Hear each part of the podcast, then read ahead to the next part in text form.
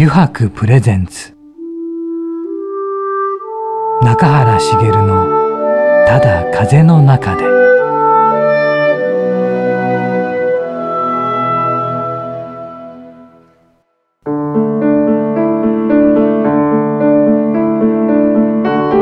皆さんこんにちは。声優の中原茂です。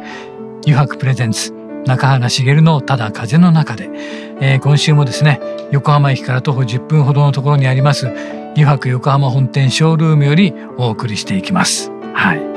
さてね今週もね先週に引き続き元プロ野球選手でウエストサイド合同会社代表の米野智人さんをお迎えしておりますが、えー、先週もちょっと話したんですけどね。まあそう俺たちが小さい頃子供会の野球とかやってたんですけどやっぱりなかなかねキャッチャーをやりたいって人がいなかった。でもねあれなんですその後ねいろんなことを分かるようになっていくと例えばサッカーのあのゴールキーパーは一番あのサッカーが分かってる人間がなってるポジションだと。だ同じようにキャッチャーもそうなんですよね。おおそっか深いポジションなんだなとか思うようになってきたのはだんだん年齢が上がってきてからですかね。うん、それできっとやりたい人もいっぱい今いるみたいなのは分かる気がしますね。なんか要ですよね。やっぱり守りのねというか、うん、それがちゃんと機能するかどうかによって試合が変わってくるっていうのはあるのかななんてことを感じたりしました。はい。さてね、えー、今週もですねまた米野さんの熱いトークが飛び出すと思いますので、えー、本日も皆さん番組最後までお付き合いください。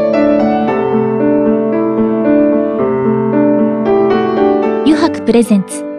中原茂のただ風の中で。この番組は FM ジャガリッスンラジオポッドキャストでお楽しみいただけます。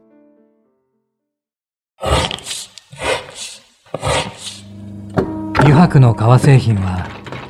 日常品でありながら小さなアート作品である。日々の暮らしに彩りを。レザーブランド。油白。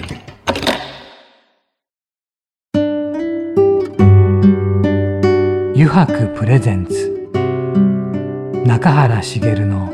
「ただ風の中で」油白プレゼンツ。中原茂のただ風の中で。さて今週のお客様はですね先週に引き続き、えー、元プロ野球選手でウエストサイド合同会社代表の米野智人さんです。米野さん今回もよろしくお願いいたします、はい、今週もよろしくお願いします。先週は確か西武の話がね終わったと思うんですが今週ですねこのままいくとプロ野球の話で終わってしまう可能性もあるので それよりもそれよりもちょっと大事な話がありますので、はい、そこら辺を聞いていきたいと思います。はい、はい、この米野さん、はい、プロ野球をリタイアしてからなんですけど、自然食レストランのオーナーになりますよね。はいはい、これの何か動機ってあります？どうしてこの自然食レストランのオーナーに目指そうと思ったんですか、そうですよね。皆さんそう思いますよね。はい。僕もそう思いましたもんね。なんでだろうと思いますよね。それ今そうよく聞かれるんですけど、はい、まあ、結構あのえっとやっぱり僕が現役の時に、はい、僕現役34歳とか35ぐらいまでやらせていただいたんですけども、はい、えー、それこそライオンズに移籍したのが29ぐらいだったのかな。その時ぐらいだから20代後半ぐらいですかね、の時に。なんかこうまだ20代なんですけど、はいはい、こう朝ねこう寝て起きた時に、うなんでこんな疲れてんだろうなみたいな、んなんか疲れが抜けないなみたいなのをこう、はい、毎日こう感じてたんですよね。はい。なんでだろうなとか思ってて、まあ、10代、はい、20代前半の前半の頃はまあ、そういうのあんまり感じなかったですけども、疲れも疲れたしもまあしっかり寝れば次の日結構回復してたりしてたんですけども、はいはい、なんか20代後半になってなんかこう疲れが取れないなと思ってて、うん、でまあ、練習もちょうどいいぐらい、オーバーワークにならずにしっかり練習もしてるし、で睡眠時間も7時間8時間ぐらいは取ってたんですけども、うん、なんでこんなに朝なんかこう疲れ残ってるんだろうと思った時に、もしかしたらこうやあの食事、まあ、一人暮らしまだ結婚してなかったんで一人暮らし長かったし、食事に関してはもう本当に何も気にしてなかったんですよね、もう好きなものを好きなだけ食べてみたいな感じだったんですけどでももしかしたらまあ食事大事っていうから、それかなとか思って、まあなんか本当に最初はね独学というか、もうそういうので始めたんですけど、そしたらなんかあなんかちょっと。いいかもなみたいになってきたんですよ、朝起きた感じがあちょっと前よりなんか疲れ取れてるなとかっていうのをちょっとずつ感じてきて、あもしかしたら食事大事かもなっていうとこからですかね動機は。なるほど、一番最初のそのきっかけになったのは、はいはい、食に関食に興味持ったのももう本当に現役中でしたね。はい、はい、あとなんか本との出会いもありましたよね。そうなんですよ。だからそういうことに興味をちょっと持ち始めて、ある日こうあのー野球の遠征先で、試合がある遠征先で、もう時間あったんで、なんかこう本屋さん立ち寄ったんですよね。で何も目的の本はなかったんですけど、まあ、暇だからこうね、書店をこうフラフラしてたんですけど、まあ、周りからしたらなんでこんな体でかい人 フラフラしてんのかと思って時間潰してこれ見てたんですよ。なんかでまあなんかそのなんだろうなスポーツコーナーみたいなとこがあって時に、こうねパーって本並んでるじゃないですか。まあ、何気なくこう見てこうパッて気になったんですよポンと。はい、で、はい、最近ちょっと食事も興味持ってたんで、その時にパンってこうね光光ってたんですよ。光った本が一つあったんですよ。それが、あの今皆さんご存知の方も多いと思うんですけども、もう世界のテニスのトッププレーヤーであるノバク・ジョコビッチ選手っていう人が本を出した時にバーンってこうね、あったんですよ。それを、なんだなんだっけなその食事に関する本を出されてたんですよね。それでなんか宿舎戻って、はいはい、うわーって一日で読んだんですよ、はいはい、面白くて、はいはい、それがきっかけですね、はい、ジョコビッチさんの本が。これで俺は世界ランク1位になったみたいなの書いてて、はい、絶対嘘だよと。食事変えたの食事だけとか書いてて変えたの食事だけでいきなり何数か月でトップ世界ランク1位になれんのみたいな。でまあいいやでも試しに読んでみようと思って読んでみたら、読んでみた次の日から僕はね、実践してみたんですよ、本当かどうか確かめるために。でそこに書いてあったのがそれこそあのグルテンフリーとかっていうなんか聞いたことあるけどなんだろうみたいな僕の中では。まあ簡単に言うと本当にそのグルテンっていう物質があんまり体に良くないと。それは結構僕らがよく常々食べてるあの麺とかパスタとかパンとかそういうものに含まれてるででジョコビッチは、うん、そういうそういうのを一切取らなくなってから体調がどんどん良くなって、でパフォーマンスがぐんぐん上がって世界ランク1位になったっていうんで、僕もちょっとやってみようと思って、で小麦とかよく、ね、パンとか好きだから食べてたんですけど、それをねグッてこらえてやめたんですよね。はい、そしたらねなんかやっぱりねあこれはいいなっていう実感があったんですよ僕も。体重もキュッと絞れて、はいで僕謎にこう片頭痛とか、うんうん、あとなんか謎にこう体がすごいたまに痒くなったり、はいはいはい、あとは普通にもう胃腸のこうね、便通が悪いとかもあったんですよ。それが結構改善されたんですよね。へあれと思って、うん、これいいぞと思って。片頭痛までですか？そうそう。これ結構ね調べたら、うん、そのなんだお医者さんにかかっても、うんうん、病名つかないものってあるじゃないですか。それこそね片頭痛とかもあるじゃないですか。はいでも原因不明じゃないですか、はい、それでこれでなグルテンフリーを実践して片頭痛とかもう全くなくなったっていう人とか結構いるんですよ。だからそういうなんかそのアレルギーまでいかないけどもそういう食べ物が合ってなくてそういうことが起きてる人がたくさんいるんだなと思ってで僕もそういうのがあったんでこれは今でも結構続けてて。でもただ最初はやっぱり無理のない範囲で始めることの方が僕は大事だと思ってて、なるほどね。続けるってことですね。そうそう。続けることが大事でその自分ができる範囲で、毎日例えば朝昼晩、パンパスタ、うん、ラーメンとかね、うん、そういう人は、うん、一食だけでも食べないとかね、うん、そういうとこから始めていけば、まあ、続けられるじゃないですか、僕はねガンってやったんで、効果をすごい感じましたけども、まあ、そんなね誰もができないと思うんで、最初はハードル低いとこから入ってほしいなと思いますね。でそこから入って、はい、この自然食レストランをやるということになったっていうのは、はい、だから最後2016年にまあ引退したんですけども、その年にあじゃあもうやめてあそういうこと食に関心持ったんで、ままあ、グルテンフリーとか、そういう健康的な、あのレストランをやってみたいなっていうことで、まあ、下北沢に、まあ、ウエストサイドカフェっていうのをね、ちょっと2017年からですかね、えー、ややったんですよね。それがきっかけで、はい。それはもうおメニューを考えたりもされていやしましたもう最初なんてもうそういうメニューとかもね、はい、料理も別にとねあれ一人暮らしは長かったんですけど、もう本当簡単なものしか作れなかったとこからやってたんで、もうまあ大変でしたね。まあまあ、まあ、経営もやったことないし、まあ大変でしたね。まあ舐めてましたね。まあなんかいろいろでもすごいいい経験させてもらったんですけどね。はいあのあれですよねよく言われるんですけどセカンドキャリアのことってよく取り沙汰されますよね、はい、スポーツ選手の。はい、だから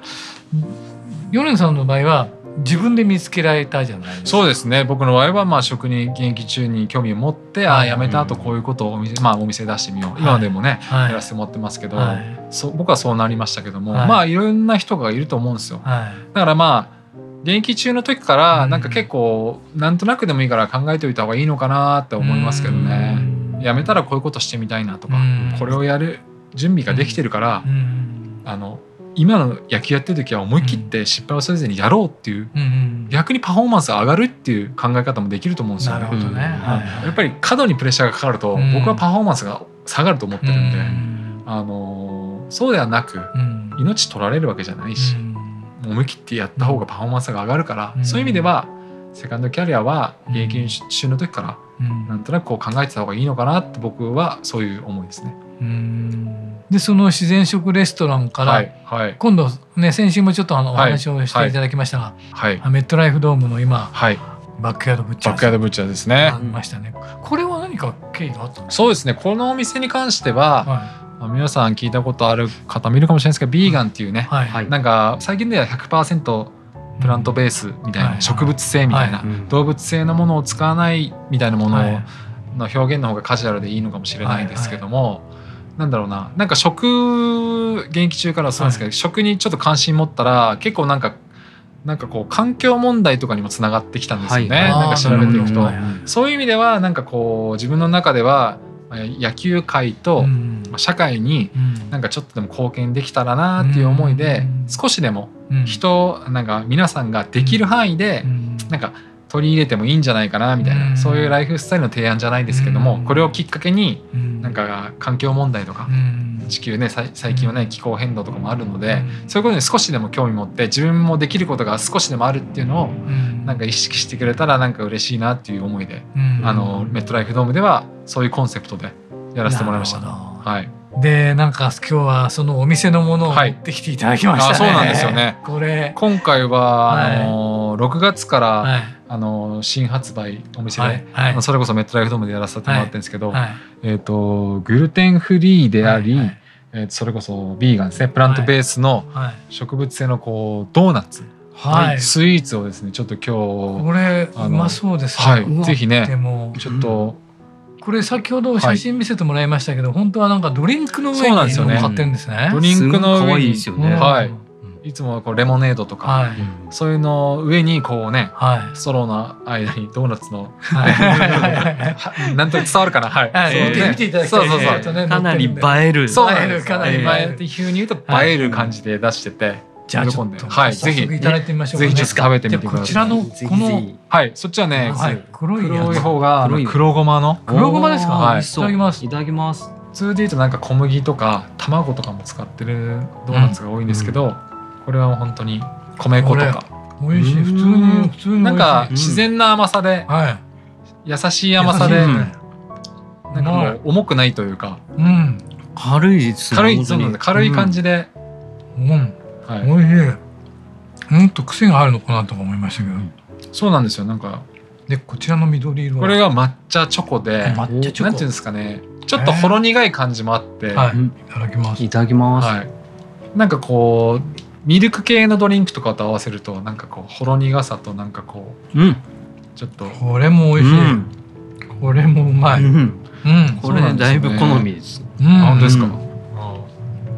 これはいい、うん、そうなんですよね。もっと味がやさこんなに優しいとは思いませんでしたね。あ本当ですか、うん、これ結構なんかねグルテンフリーとか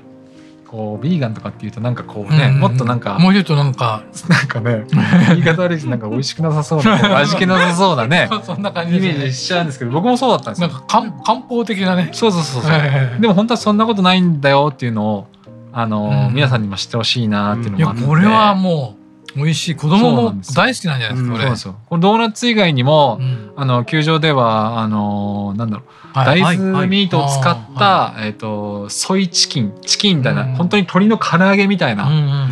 もう本当にね今日も食べてほしかったんですけどそれのこう丼みたいなのとかもやってるんで、ぜひね聞いてる方でね もしメットライフドームに来ることがあったら、ぜひねの森下が食べてますからね。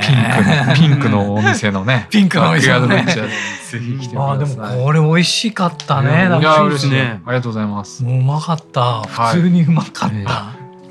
で米野さん、はい、今後の活動とか、はい、この先の未来について考えてることって何かありますか、僕自身ですか、今後ですか、はい今はですね、えー、現役引退して、まあ、5年ぐらい経つんですけども、はい、なんかこうやっぱり自分も野球をね、はい、野球に長く携わってたし、はい、あの野球やっててよかったなって野球自体に感謝してるんで、うん、まあお世話になったプロ野球に、うん、まあ、今もこうやって、ね、今年からお店やらせてもらってましたし、はいはい、まあ、野球ファンの方にもね喜んでいただけるようなことをね今後どんどん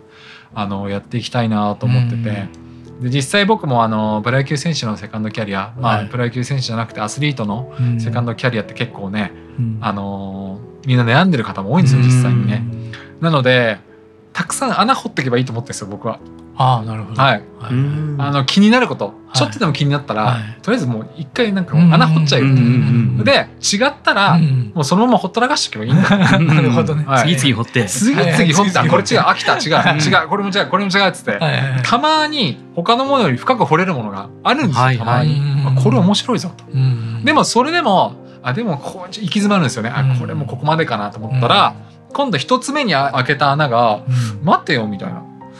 これもうちょっと掘れるぞみたいな こととかになったりするんですよ、はいはい、だからそういうことがあるんで、はい、どんどん僕は迷ってる人とか、うん、あのセカンドキャリアに悩んでる人には、もうどんどん僕もそうですけど、うん、いろんな穴掘っていこうっていうふうにが一番いいアドバイスなんじゃないかなって。まず一歩踏み出そうよみたいな。そうですね。まず一歩ね、はい、もしもダメでもやめりゃいいんだよ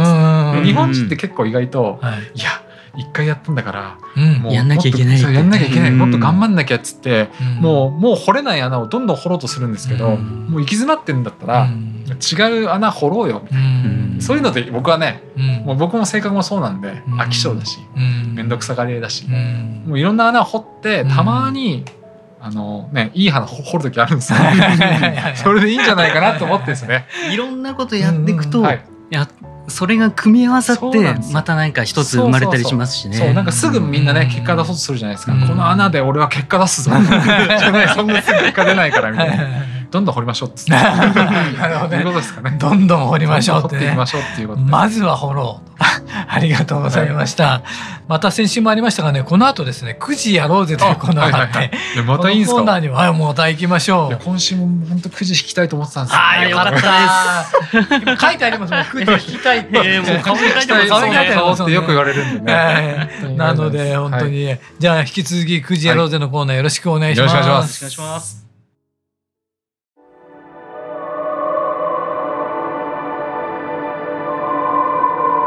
油白プレゼンツ中原茂の「ただ風の中で」えー、ここからの時間はですね、9時に書かれた質問に沿ってゲストの方とトークをしていこうと思います。9時やろうぜのコーナーです。では早速ですが、ここに9時がありますので、米野さんお願いします。はい、聞いてください。聞かせていただきます。はい、さあ、じゃじゃん。たなんか面白いのがあるんだろうドキドキするじゃじゃん えっと米野さんが人と会った時、はい、好きだなと感じる相手の特徴を教えてください。いいなって感じ。こういうの多い。めっちゃ多いですね。それも。まあこれ女性じゃないですね。女性だけじゃなくて。女性だけじゃなくて、ね、男性も含めてね。でもなんかあれですよね。はい、いいなって思う人って、はい、もうなんか会った瞬間、あこの人合うなみたいな。とかってあるじゃないですか、はい、あれってなんか人間のすごいところですよね。ありますね。人間にはきっとそれがあるんです。野球でもあるんですよ。もうあの試合の攻防もまさにそれで、はいはいあもう流れがあっちに行ったとか、こっちに来たとかってあるじゃないですか、流れとか。目に見えてないのに何かを感じてるお互い、はいはい、だからピンチの後にチャンス来るとか、あれも一緒であやばいここで点取れなかったからあっちに流れが行ったとかっていうのも感じるんですよ。はいはい、だから面白いのがテレビ見ててそれを感じますよねなんか。いやありますね。電波そうそうそう返してるのになんかその気が来るっていうか。いやみんなそう思ってるんですよね。なんかやばやばいな、ね、この展開やばいぞとか感じてるんですよ。あれ本当に気なんですよね。それが面白いですね。じゃあラスト一枚お願いします。ラストラストね。さあ何が出るかな。じゃじゃん。ここ最近で何か始めたことってありますか？僕ですか？ここ最近僕ねもう何かしら始めますよすぐ。あ本当ですか？すぐ掘りますよ。最近で言うと、はい、オリンピックあったじゃないですか、はいはいはいえー、オリンピックの新種目でスケボーあったじゃないですか、はいはいはい、これ面白そうだなと思って、はい、スケボー買いましたよ。買いました？買いましたよスケボー。とりあえずもう、はい、ポチってやっちゃいましたよ。一番ねこのあの、はいはい、あもうこれのねお手頃のやつこれとまずやってみようっつって、はい、でこう運動神経昔からねいい自信あるじゃないですかね、はいはい。はい、あのだから「うんのできるよ」みたいな、はいはい、ってやるじゃないですか、はいはい、めちゃくちゃ難しいんです。なるほど。でもね面白いんですよ。うん。だから面白いんでしょうね。だからスポーツ系のは結構もうすぐややりたいですね。うん。まあ言ったあれはでもねやっぱり長くたくさんやってる人にかなわないですよやっぱり。何でも、あなんつうの好きこそもののっていうじゃないですか、それこそね野球もそうですけど、はい、大谷翔平君もねもう好きですよ野球。が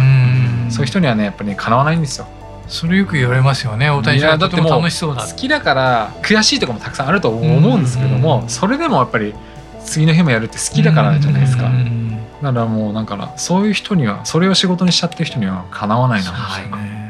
ちなみに野球、まあ、大好きだったと思うんですけど、はい、あの現役の時でもうやめてえなって思った瞬間とかありました？何回もありました。や朝起きた瞬間今日野球今日野球やりたくねえわもう。今とかもうさ8月じゃないですか、はいはい、こんな暑い中テレビ見たらなるべく外出は避けましょうとか言われてそんな中でやるのかよと。めちゃくちゃハードな運動しに行くんですよみたいな。もう今日はやめようみたいな。35度6度もやめようみたいな。ありますよ。みんなそれはでもみんなあると思います。それはもうイチロー選手でも大谷選手でも、誰でもあると思います、やっぱり仕事にしたら辛い時もあるんで、逃げたくなる時も僕はもう何回もあるし、もう本当にやめようかなと思った時もありますしね、まあでもなんかこうそれでもやってたのは子供の時にやった野球がやっぱり楽しかったんですよ。一番楽しかったのはやっぱり振り返ると、子供の時の野球ですよね。原点原点がやっぱり子供の時の野球なんでなんかあれが一番楽しかったですけどね。そうですね、はい、野球をやる楽しいからやってた頃ですもんね、はい、でも本当に純粋に、何のプレッシャーもそこまで感じずに楽しめるのは、まあ、少年野球か、うん、草野球ですよ。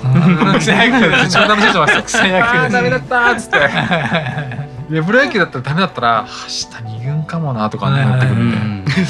ありがとうございました。そして中垣君、はい、どうでしたこの2週？いや米野さん楽しかったんですけど、めちゃめちゃ楽しかったです。えー、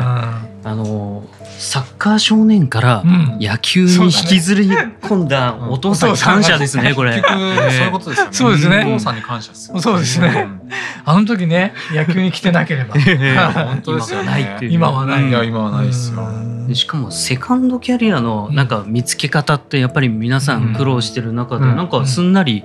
うん、あのたまたま光ってたあのジョコビッチの本に、えー、そうですよね、えー、惹かれてなんか本当にいろいろとお父さんのそれもあり、うん、そのジョコビッチの本もあり、うん、なんか導かれてるのかなっていう感じがすごくする人生なのかなって思いました。はい、後々になるとね、はい、なんかそういう感じがしますよね。はい。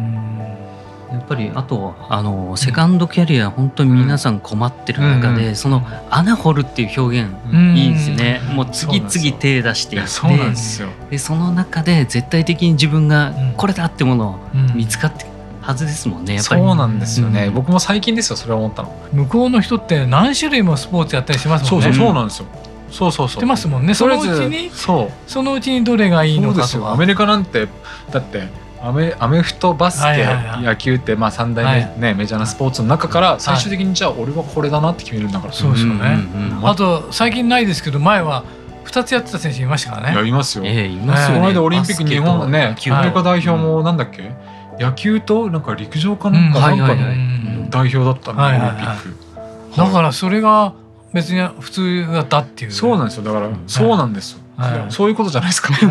ろいろ手出してて、俺これもこれもやりたいみたいな、両方得意だぞっつって両方やっちゃいみたいな、そんな感じなんで、どんどんそういういい手本をね真似して、だから僕はね、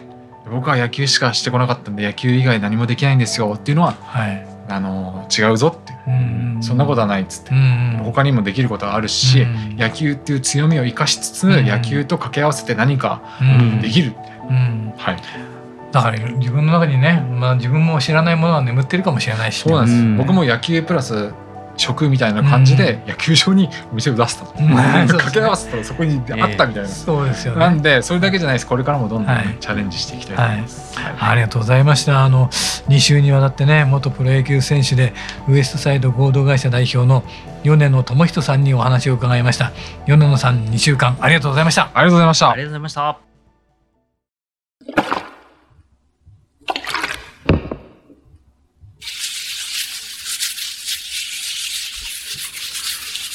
油白独自の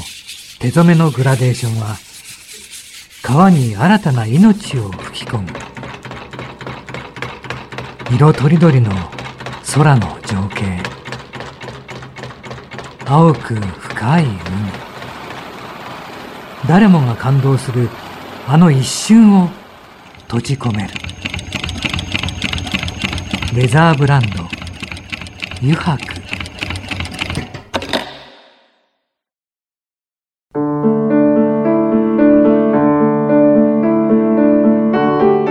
原茂がお送りしてきました「余白プレゼンツ中原茂のただ風の中で」そろそろエンディングの時間です。さてね今週いかがでしたでしょうかね。米野さんにいろんな話を伺いました。あのくじ野郎でも盛り上がりましたね。本当にね。あとねセカンドキャリアのね問題にも触れたりもしてね。本当にたくさんいろんなことを話していただきました。ありがとうございました。そしてそして中垣君はい。なんか中垣君から告知があると聞いたありがとうございます、うん、え実はですね何？何、えー、テレビにテレビ？はい。出ることになりましてあの9月18日の土曜日、えー、朝の10時半から、うん、あの15分の番組なんですけど、うん、えー、東京 MX さんの「あの仕事手帳」という番組にはいそれを？はい。もしかして？もしかして？あれ？あれ？中原さんも？俺も出てる？はいちょっと出て一二秒は出てるかな？